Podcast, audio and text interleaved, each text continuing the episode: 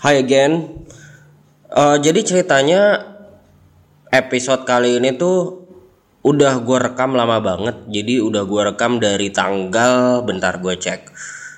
29 Oktober 2015. Jadi itu kayak 23 pekan yang lalu which is berapa tuh? Ya udah lama lah dari Oktober 2015 dan gue rekam di sana dan baru edit sekarang dan baru akan di post sekarang. So mungkin ada beberapa hal yang tidak relevan tapi basically kayaknya masih bisa enggak sih. Sebenarnya sayang dibuang aja. Nggak mungkin kan gue udah rekaman di tempat yang bagus terus nggak gue publish. So this is it. Welcome to subjective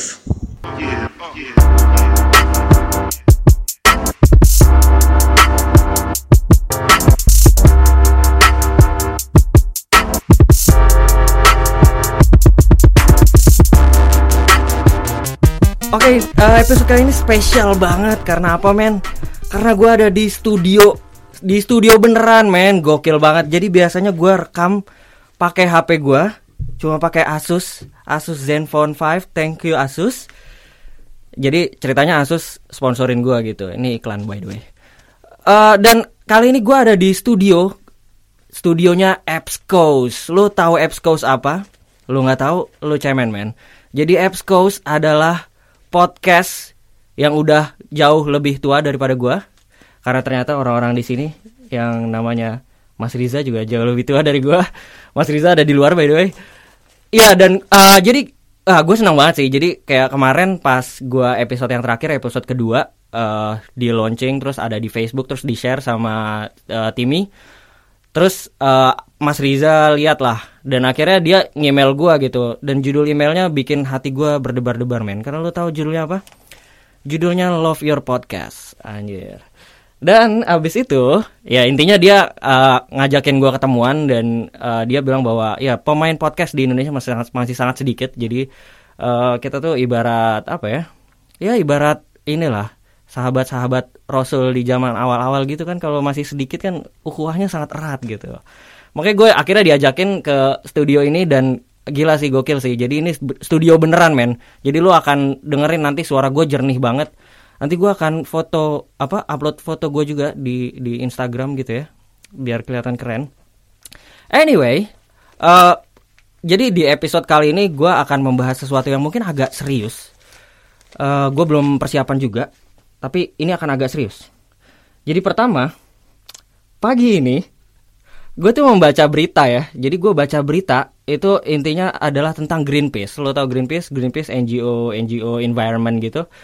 Jadi Greenpeace nih dikritik oleh Amy Hafield. Jadi Amy Hafield ini adalah uh, mantan kalau nggak salah country directornya si Greenpeace Indonesia sendiri. Jadi si Amy Hafield ini mengkritik Greenpeace bahwa Greenpeace tuh kebijakannya nggak nggak nggak nggak apa ya tidak tegas gitu terhadap uh, perusahaan-perusahaan yang membakar lahan. Lahan-lahan yang sekarang kita lagi kasus asap dan ya kasus asap tuh parah banget sih. Uh, parah banget dan ya ini menurut gue ini sangat menunjukkan ya perbedaan antara kota dan daerah. Karena kalau di kota informasi tuh informasi itu gampang banget, informasi itu banyak banget.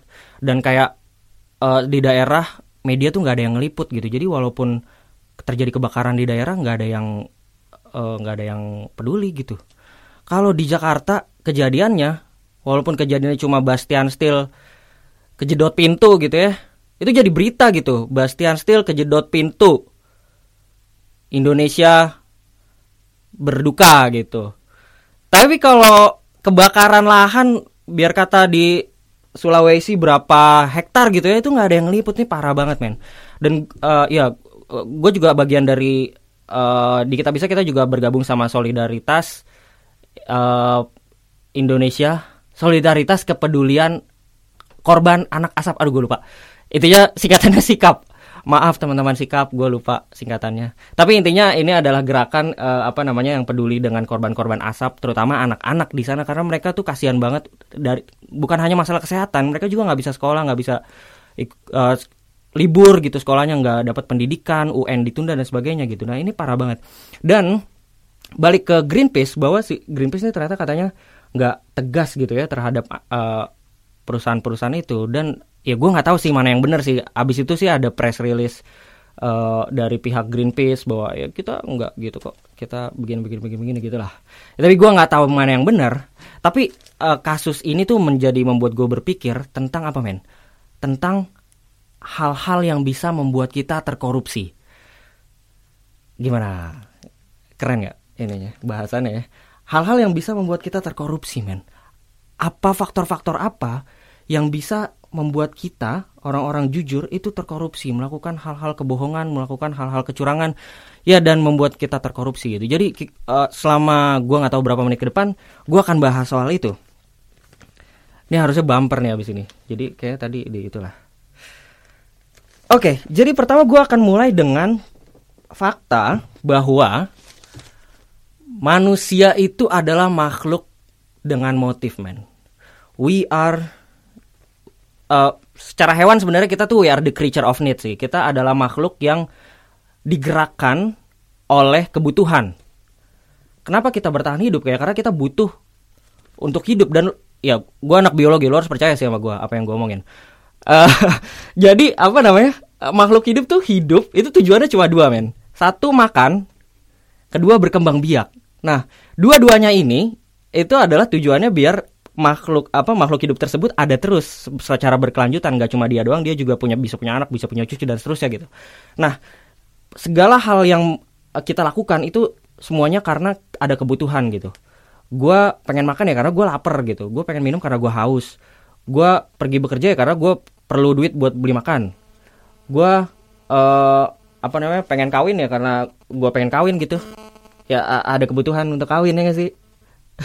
Ya gitulah Nah, tapi manusia tuh udah step forward daripada creature of need. Kita tuh juga creature of desire. Kita juga bukan hanya digerakkan oleh kebutuhan, tapi kita juga digerakkan oleh kemauan. Gua ya kita punya banyak hal-hal yang mungkin kita nggak butuh, tapi kita mau gitu. Misalnya apa ya? Misalnya batu akik gitu. Batu batu akik tuh kita nggak nggak nggak butuh ya gak sih? Ya, ya lo lo ngaji aja gitu kalau mau apa ngusir setan yang nggak usah pakai batu akik gitu. Tapi kita karena kita creature of desire akhirnya kita jadi mau batu akik dan banyak banyak lagi. Nah kita tuh jadi kita adalah makhluk-makhluk yang punya kemauan dan akhirnya kita jadi makhluk-makhluk modus. Segala hal yang kita lakukan itu pasti ada modusnya. Nggak ada gue balik lagi ke episode berapa ya? Episode berapa kemarin yang gue bilang? Di dunia itu nggak ada yang gratis gitu. There's no such free thing. Nggak ada yang gratis di dunia ini tuh nggak ada men. Jadi kayak uh, kemarin gue ada sih teman gue orang marketing ini ini orang marketing ini aneh banget nih. Ada orang marketing terus dia mencak-mencak di twitter bilang gue heran deh. Kenapa tiap gue heran dan kesel kenapa tiap gue ngeplay YouTube sering ada iklannya? Dan menurut gue dia orang goblok ya. Maksud gue dia orang marketing gitu. Kenapa dia bertanya kenapa di YouTube ada iklannya? Maksud gue lu nonton aja gratis nyet kenapa lu protes-protes ada iklan gitu? Ke uh, apa kayak misal Google Facebook YouTube. Itu gue kasih tahu sama lo ya kita sebagai user kita merasa itu gratis. Tapi apakah lo berpikir it's a free like like like free gitu? Google nggak minta nggak mendapatkan sesuatu apa pun dari kita Facebook nggak dapatkan apa pun dari kita gitu. Ya enggak lah. Lo tahu apa yang mereka dapatkan? Mereka tuh dapat data. Mereka tuh tahu lo siapa. Mereka tahu umur lo berapa tempat lo di mana dan data-data itu dijual ke orang-orang yang mau mengiklan. Jadi kayak Facebook tuh tahu di Bekasi itu ada 5000 orang. Terus 5000 orang ini dari 5000 orang ini ada 4000 orang yang nge-like Cowboy Junior. Sehingga manajemennya Cowboy Junior itu bisa bayar Facebook untuk ngiklanin postingan ke 4000 orang ini. Nah itu tuh makanya mereka lu nggak berpikir apa kenapa service mereka gratis tapi Google tuh one of the greatest company in the world ya karena mereka udah dapat banyak duit men. Jadi ya balik lagi tadi poinnya adalah bahwa nggak ada yang gratis di dunia ini. Tapi ya uh, nggak ada ya nggak ada yang gratis lah. Nah ini uh, ini juga ya gue gua mau mau mau sedikit cerita lah. Eh gue nggak tahu ini bener apa enggak tapi gue dapat cerita juga dari salah satu teman gue yang digital marketer soal fenomena bully Bekasi. Jadi ada fenomena bully Bekasi di mana gue adalah orang Bekasi dan eh, ada Yuyus di luar, lihat bisa lihat kaos gua. Kaos gua tulisannya Bekasi. Jadi tos, ya waktu itu ada kasus bully Bekasi dan itu ramai banget. Dan uh, teman gue ini cerita bahwa sebenarnya ada ada ada ada cerita kenapa terjadi bul- pembulian Bekasi. Jadi ternyata pembulian Bekasi itu kalau lo tilik sejarahnya itu awalnya dari pet. Nah ternyata pet ini apa kenapa mulainya dari pet? Karena ini adalah eksperimen pertama bagaimana caranya menggunakan pet untuk kepentingan company. Nah ini te- teori konspirasi nih, gue nggak tahu sih bener apa enggaknya. Tapi teorinya kayak gini. Teorinya adalah ketika di sosial media yang ingin diangkat tuh conversation man dia nggak peduli sih lo mau bilang bekasi bagus lo mau bilang bekasi jelek terserah lo yang penting semua orang ngomongin bekasi nah teori konspirasinya adalah ada satu eh apa namanya developer ada satu perusahaan properti di bekasi yang punya properti baru which is mall dan juga satu komplek yang sangat keren sekali gitu. Dan mereka pengen ngangkat nih gimana caranya ngangkat tempat ini dikenal di sosial media? Akhirnya dipropose ya udah kita bikin ada tiga fase. Fase pertama itu kita bikin seakan-akan ada banyak orang yang ngebully Bekasi. Jadi abis itu orang tinggal repeat repeat repeat repeat gitu. Reblok reblok reblok retweet retweet retweet gitu. Itu fase pertama. Fase kedua itu orang-orang yang tadinya tidak jadi fase pertama itu apa namanya bulian buatan jadi bukan organik gitu. Fase kedua orang-orang ngelihat nah orang Jakarta nih banyak ya udah mereka gebully juga gitu. Eh ikutan nih Bekasi cupu teman gue banyak yang Bekasi. Ah Bekasi jauh Bekasi panas. Lu belum pernah ke Karawang ya? Bekasi panas gimana sih? Ya gitulah. Akhirnya fase kedua terus orang-orang ini dibully. Eh orang-orang ikutan ngebully gitu secara organik. Conversation makin naik. Fase ketiga itu orang Bekasi dikasih tahu bahwa nih ada ada tempat bagus nih di Bekasi. Ini ada ada mall baru bagus banget arsitekturnya, terus tempatnya juga kompleknya keren banget. Lu kasih tahu ke orang-orang Jakarta, Jakarta nggak punya ginian, men. Akhirnya fase ketiga adalah orang Bekasi strike back. Ada ada fase orang Bekasi strike back gitu. Jadi lu bayangkan ada di awal ada puluhan ribu orang, di fase kedua ada puluhan ribu orang, di fase ketiga orang Bekasi ngomong semua. Jadi conversationnya naik terus naik terus gitu. Ya ini teori konspirasi yang kembali mengatakan bahwa tidak ada yang gratis di dunia ini. Lu apa namanya? Pembulian Bekasi itu bukan coincidence. Apa namanya? Semua hal di dunia ini ada teori konspirasi ya. Terus lu anjing apaan yang nggak ada kok teori konspirasinya anjir. Oh ya wah, Wahyudi ya gitu lah. Iya begitu. Jadi eh, poin pertama tadi apa namanya bahwa kita tuh eh jadi gimana caranya dengan apa namanya? Kenapa eh, pertanyaan di awal bilang bahwa faktor-faktor apa sih yang bikin orang terkorupsi gitu? Ini terkait dengan fakta kedua tadi bahwa tidak ada yang gratis di dunia ini dan semua orang tuh punya modus, semua orang punya kebutuhan, semua orang punya desire, punya keinginan gitu. Nah, akhirnya sebenarnya faktor-faktor yang membuat orang terkorupsi adalah satu kebutuhan orang tersebut dan kedua kemauan orang tersebut. Jadi kayak secara umum nih ya, orang berbuat jahat tuh karena satu, ya dia emang miskin aja gitu. Jadi eh, ya terpaksa lah gitu ya Pak daripada saya apa namanya masuk penjara lagi. Eh saya baru keluar dari penjara daripada saya nyolong orang mendingan bapak ngemis gitu kan tapi sambil megang pisau. Nah itu satu. Itu jenis kejahatan pertama. Kejahatan kedua adalah orang-orang yang sebenarnya punya banyak dia nggak punya kebutuhan maksudnya dia udah tercukupi dia udah kebutuhannya udah tercukupi tapi dia pengen lagi dia dia dia balik lagi tadi creature of desire desire tinggi banget gitu jadi dia pengen lagi pengen lagi tamak gitu nah jadi sebenarnya faktor apa eh, alasan orang berkorupsi itu ada dua hal ini gitu. Anyway, sebelum lebih lanjut ya, korupsi itu bukan lu harus lebih memperluas definisi korupsi ya. Jadi korupsi itu bukan cuma apa namanya? Ya bukan cuma ngambil duit pemerintah ngambil duit rakyat gitu. Bukan cuma itu. Maksud gua lu nyontek pas ujian nah itu korupsi juga, men. Lu eh, janjian sama orang jam 2 datangnya jam setengah 4 itu orang Bekasi. ya, tapi itu itu korupsi juga gitu. Jadi korupsi itu ada banyak banget. Kalau lu cari di Oxford, ada Oxford gak? Nggak ada ya. Kalau lu cari di Oxford, eh, makna korupsi itu jauh lebih general. Tapi intinya itu adalah ketika lu curang, ketika lu melakukan hal-hal yang lu mengambil hak yang bukan punya lu gitu. Nah, pertanyaan berikutnya adalah, jadi gimana caranya biar kita nggak bisa terkorupsi gitu? Ada satu film yang film favorit gue banget sih.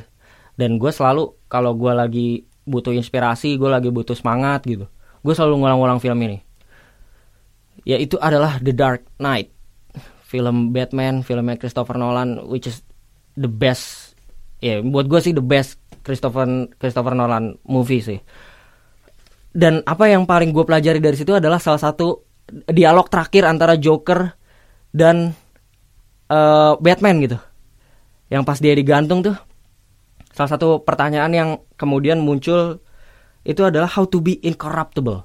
Gimana caranya lu tuh nggak bisa dikorupsi?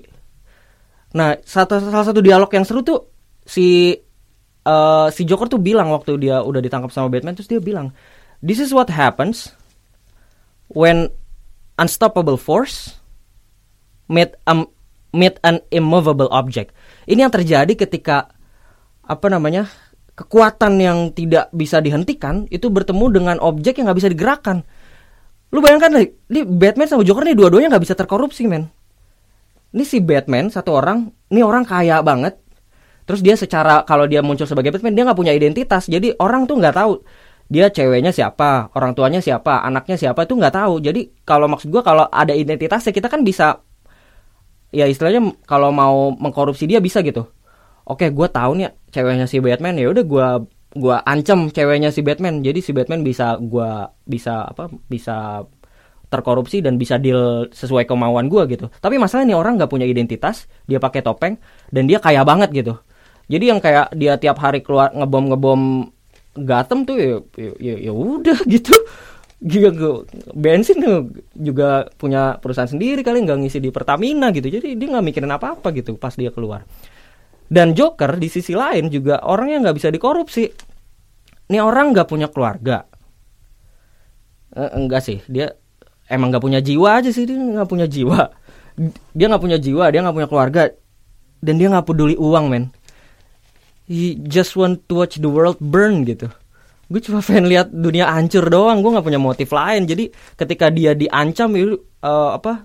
Bahkan dia ngebakar duit gitu untuk mengatakan bahwa gue gue nggak peduli sama duit gue cuma pengen dunia hancur gitu jadi akhirnya dua orang ini bertemu dua dua-duanya orang yang tidak bisa terkorupsi bertemu dan akhirnya konfliknya jadi seru tapi poin gue adalah sebenarnya kita tuh sebagai orang baik itu harus bisa menjadi orang yang tidak bisa terkorupsi. Itu ibarat kata tuh kayak uh, kalau di film lain tuh di Avengers ya Age of Ultron gitu. Si Ultron pas terakhir uh, keluar kan dia bilang apa pas dia udah udah udah terbebas gitu dia bilang no strings attached gitu. Gue udah nggak ada lagi nih ikatan-ikatan yang mengikat gue gue mau ngapain aja terserah gue gitu. Nah harusnya nih harusnya nih idealnya sih. Idealnya orang baik tuh kayak gitu gitu. Kita tuh nggak terikat dengan ikatan-ikatan tertentu. Walaupun emang nggak bisa dihindari karena kita tuh pasti punya ikatan-ikatan ya. At least ikatan keluarga lah. Jadi kayak gue punya bokap gue punya nyokap gue punya adik gue punya temen gitu. Jadi kalau misalnya let's say ya atau let's say misal kayak gini ya. Misal Ahok gitu. Ini Ahok berbuat atau mengambil kebijakan yang yang di yang sangat berat gitu ditentang oleh masyarakat gitu terus ada pengusaha-pengusaha yang menentang Ahok gitu nah Ahok nih bisa terkorupsi bisa terkorupsi dengan apa ya si penjahat ini bisa ngancem ngebunuh anaknya gitu atau ya nyulik anaknya pas di sekolah, ngebunuh istrinya pas di restoran atau di mana gitu. Yang bisa jadi ketika itu terjadi mungkin bisa jadi Ahok yang tadinya mau misalnya ngegusur pedagang Tanah Abang gitu. Tapi ternyata anaknya diculik sama pedagang Tanah Abang nggak jadi gitu kan bisa jadi kayak gitu. Jadi sebenarnya ikatan-ikatan itu uh, ikatan-ikatan itu yang bikin kita bisa terkorupsi. Ah, jadi gimana caranya biar kita nggak bisa punya ikatan? nggak bisa sih tadinya tadinya eh gue gue pernah sih waktu kuliah gue uh, ngobrol sama Jojo teman gue Jonathan dan dia tuh orangnya nggak ya waktu itu gue ceritanya gue lagi organisasi terus gue uh, ya ada komunitas juga jadi pas diajakin jalan sama dia gue ada tugas organisasi men oh ya udah besok aja. Gue ada kumpul komunitas. Ah lu kebanyakan ikatan lu men. Kayak gue dong gue nggak ada ikatan. Gue mau ngapain aja terserah gue gitu. Jadi kayak gue mau cabut sekarang gue cabut gitu. Gue mau ngapain mau main ya main gitu. Ya, tapi emang bener sih. Jadi kalau lu punya ikatan emang ada batas-batas di mana lu nggak bisa uh, melebihi itu gitu. Nah, jadi uh, balik lagi gimana caranya biar kita nggak bisa terkorupsi dengan kondisi bahwa ikatan-ikatan itu ternyata nggak bisa kita hilangkan gitu ya. Nah, gue punya solusi di sini. Coba gue lihat catatan gue. Sah. Yang pertama, solusinya. Ini, by the way, ini materinya berat banget ya sih. berat banget ya. Tapi bodoh lah.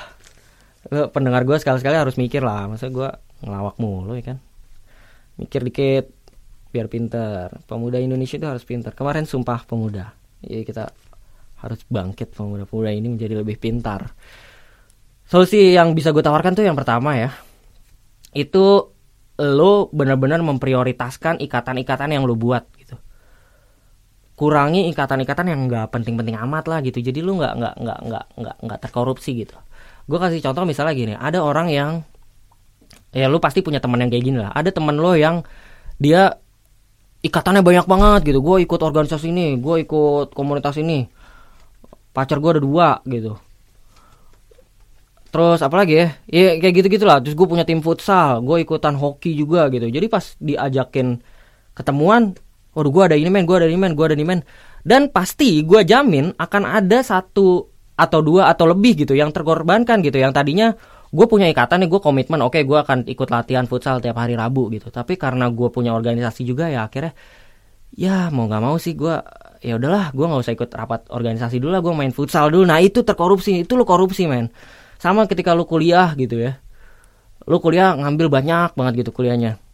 Terus uh, semuanya kasih tuh kasih lu tugas gitu semuanya kasih lu UTS karena lu ngambilnya banyak ya akhirnya waktu lu yang tadinya tiga jam bisa digunain untuk ngerjain satu ujian doang akhirnya terkorupsi menjadi tiga jam jadi ngerjain satu, tiga ujian gitu. Nah itu, itu itu korupsi juga. Jadi solusinya adalah lu ilangin lah ikatan-ikatan yang gak penting-penting amat gitu.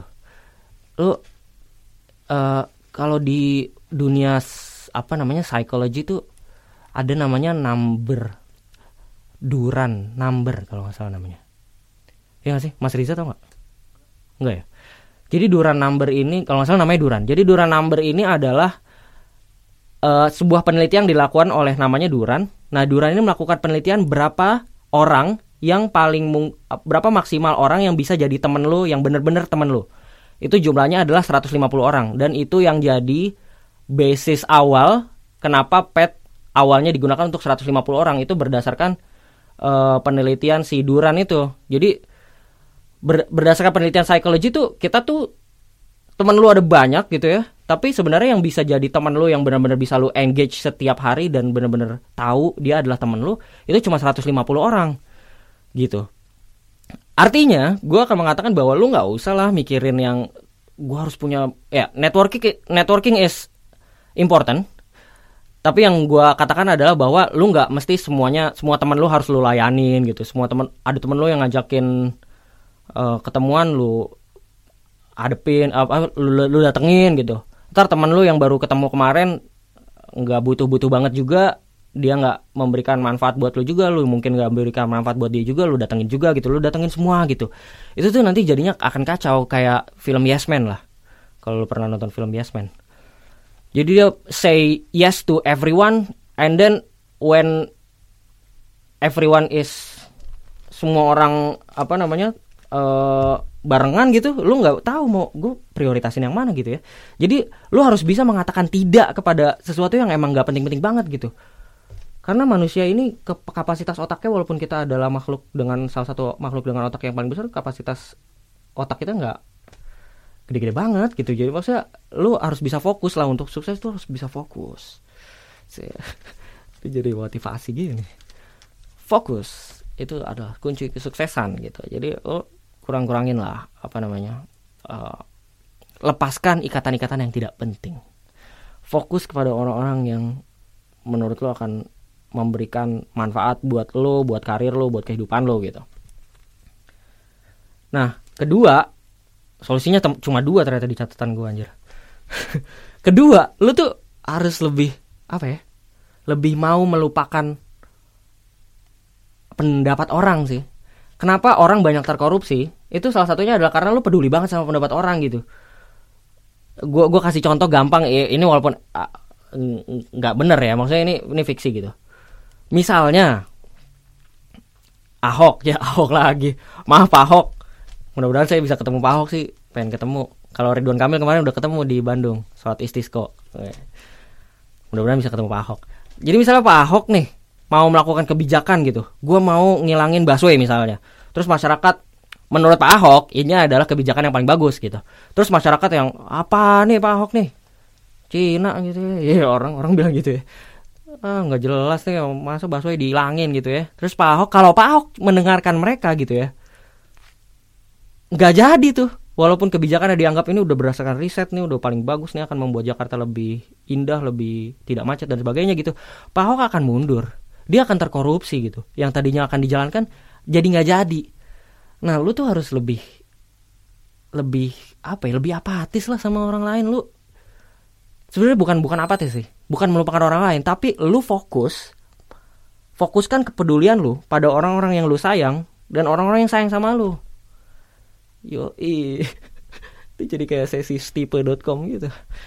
Iya tapi iya karena apa sih yang jadi energi lu dalam kehidupan gitu ya? Itu karena lu pengen mempersembahkan sesuatu buat orang-orang yang lu sayang dan lu terdorong oleh orang-orang yang sayang sama lu gitu. Jadi kalau misalnya lu pengen jadi pemain bola terus ada orang-orang yang eh, apa namanya yang ngatain lu "Eh, jadi pemain bola jadi apaan? gitu. Mendingan lu kuliah teknik elektro. Nanti bisa kerja di di bank. gitu. parah parah parah. Ya sorry sorry sorry sorry sorry. Gue gue juga salah jurusan yang nggak usah nggak usah marah gitu. Gue gue juga biologi nggak nggak kerja di bidang biologi nggak usah marah coy. Eh, tapi maksudnya apa ketika ada orang yang eh, ketika lo pengen melakukan sesuatu gue pengen jadi pemain bola gitu. Terus orang-orang ngatain lo ngapain tuh nggak ada masa depannya? gitu ya. Lu ya lu, lu jalan terus aja gitu. Kalau yang penting orang tua lu mendukung misalnya. Yang penting orang tua lu mendukung yang penting mereka tahu dan lu bisa memahamkan mereka bahwa ini emang gue pengen melakukan ini gitu. Yaudah lu jalan aja. Jadi mimpi lu tidak akan terkorupsi tidak akan tergerogoti oleh orang-orang yang mungkin nggak peduli peduli banget sama lu. Mereka tuh yang bilang lu nggak bisa yang bilang lu akan gagal yang bilang lu nggak ada duitnya di situ itu nggak peduli peduli banget sama lu men. Kalau mereka peduli justru mereka kan bilang ya udah lu jalanin aja pasti ada jalannya gitu mereka akan dukung apa pun yang lo lakukan gitu. Kalau emang mereka peduli sama lo. Orang-orang yang nggak peduli sama lo ngapain lo peduliin gitu? Jadi lo harus harus harus terbiasa lah. Orang Indonesia kan kadang-kadang nggak enak ya sama orang. Eh orang gua apa eh gue mau beli nasi goreng terus ada abang-abang yang bilang eh eh nasi gorengnya nggak enak kali. Terus lu nggak jadi. Ya orang-orang Indonesia kan kayak gitu ya. Maksudnya nggak nggak enak gitu. Nggak enakan mau nolak mau bilang no gitu tapi akhirnya lu jadi mengkorupsi diri lu sendiri gitu. Keinginan-keinginan lu kebutuhan-kebutuhan lu itu jadi terkorupsi. Jadi lu harus mulai belajar lah mengatakan tidak kepada orang lain. Katakan iya kepada diri lu sendiri dan kepada katakan iya kepada eh, hal-hal yang emang akan bermanfaat buat diri lu. Jadi itulah cara-cara untuk how to be incorruptible. Oke gimana gimana gimana? Gimana gue sendiri jadi pusing sendiri anjir berat banget ini materi. Ini mungkin gara-gara apa kondisinya terlalu ini juga kali ya. Gue udah lama sih pengen jadi penyiar radio gitu ya, dari zaman SMP ya. Oh enggak lah dari zaman SD dari zaman SD jadi pas SD apa namanya gue tiap subuh coba gue dengerin apa? Kiai Haji Zainuddin MZ anjir. Gue tiap hari dengerin itu men. Dan itu salah satu guru public speaker pertama gue jadi tiap hari gue dengerin dia dan dia bisa bawain materi terus sambil ngelawak-ngelawak. Tapi materinya masuk gitu. Dan orang-orang dapat ilmu orang-orang dapat uh, pencerahan juga gitu. Ya terus SMP gue juga pernah di SMA di SMA awal SMA ada radio di sekolah gue tapi gue itu, itu ceritanya radio dakwah sih. Jadi terus gue bawakan dengan ceritanya gue mau ini radio dakwah gaya anak muda gitu. Terus kata ustadznya ini apa ini? Ini kenapa jadi kayak radio musik gitu? Akhirnya gue nggak boleh deh. Ya udah akhirnya itu gue pernah pernah ya tapi thanks to SoundCloud sih akhirnya ya akhirnya gue bisa bikin podcast ini dan gue thank you banget buat teman-teman. Episode kedua kemarin gokil uh, beyond my expectation. Tadinya gue cuma ekspektasi ada 200 play aja ternyata sampai sekarang kalau nggak salah udah kayaknya sih udah 600an gitu. Dan uh, gue senang sekali karena sebenarnya uh, tujuan balik lagi ya gue akan kasih tahu bahwa tujuan dari podcast gue bukanlah untuk uh, lu biar setuju dengan pendapat gue bukan. Tapi justru gue pengen kalau emang lu nggak setuju gue pengen lu nggak setuju. Tapi yang uh, tujuannya adalah biar lu ngomong gitu. Biar isu-isu yang gue angkat ini bisa kita bicarakan bareng gitu. Gue senang banget episode gue dua yang kemarin bicara soal kerja apa sorry kuliah kerja dan S2 itu banyak banget dapat tanggapan. Bukan hanya sekedar komentar tapi banyak juga yang bikin tulisan gitu yang bilang bahwa uh, gue habis dengerin podcastnya Iqbal terus gue merasa iya ini gue juga resah nih uh, dan inilah pendapat gue kayaknya bagusnya S2 dulu gitu. Menurut gue bagusnya S2 dulu menurut gue bagusnya kerja dulu gitu. Ya pokoknya gue terima kasih banget lah buat teman-teman. Ada beberapa yang gue ingat. Ada Marsha teman gue ada Kak Dini juga uh, yang sekarang di Research Center for Climate Change UI itu bikin tulisan juga kasih pendapat. Amar teman gue di HIPMI. Oke gue thank you banget lah uh, teman-teman. Dan gue berharap uh, podcast ini tuh bisa mengangkat isu-isu biar kita anak-anak muda ini nggak cupu dan ngomongin JKT48 doang ya JKT48 udah lewat kali. Apa sih sekarang? Isyana Saraswati. Isyana Saraswati Yus. Itu artis. Lo harus lihat YouTube-nya. Gue tiap kerja gue dengerin Isyana sih. Uh, ya tapi maksud gue jadi anak muda tuh harus ber ya boleh lah kita dengerin Isyana tapi jangan kelamaan gitu. Kita ngomongin hal-hal yang bermanfaat juga gitu ya. So uh, ya gue bingung mau nutup apa tapi ya I think that's all. And uh, once again thank you banget buat Mas Riza. Buat Apps Coast gue dikasih kesempatan buat rekaman di studio yang gokil ini. Studio loh biasanya gue cuma naruh HP doang gitu. Naruh HP terus gue rekaman sekarang gue ada di studio. Thank you banget jadi filenya juga akan sangat lebih bersih. Uh, dan mudah-mudahan uh, lebih banyak orang lagi ya bisa ikutan bikin podcast. Uh, dan juga ya gue berharap sih uh, makin banyak yang bikin podcast jadi orang juga makin dapat apa punya satu metode baru satu medium baru untuk belajar. Terus juga kita juga bisa sharing lebih banyak. Uh, ya dan lebih banyak orang belajar. Dan ya boleh lah ya besok-besok gue rekaman lagi di sini ya. Boleh banget. Oke okay, thank you. Dan ya terakhir Please be subjective.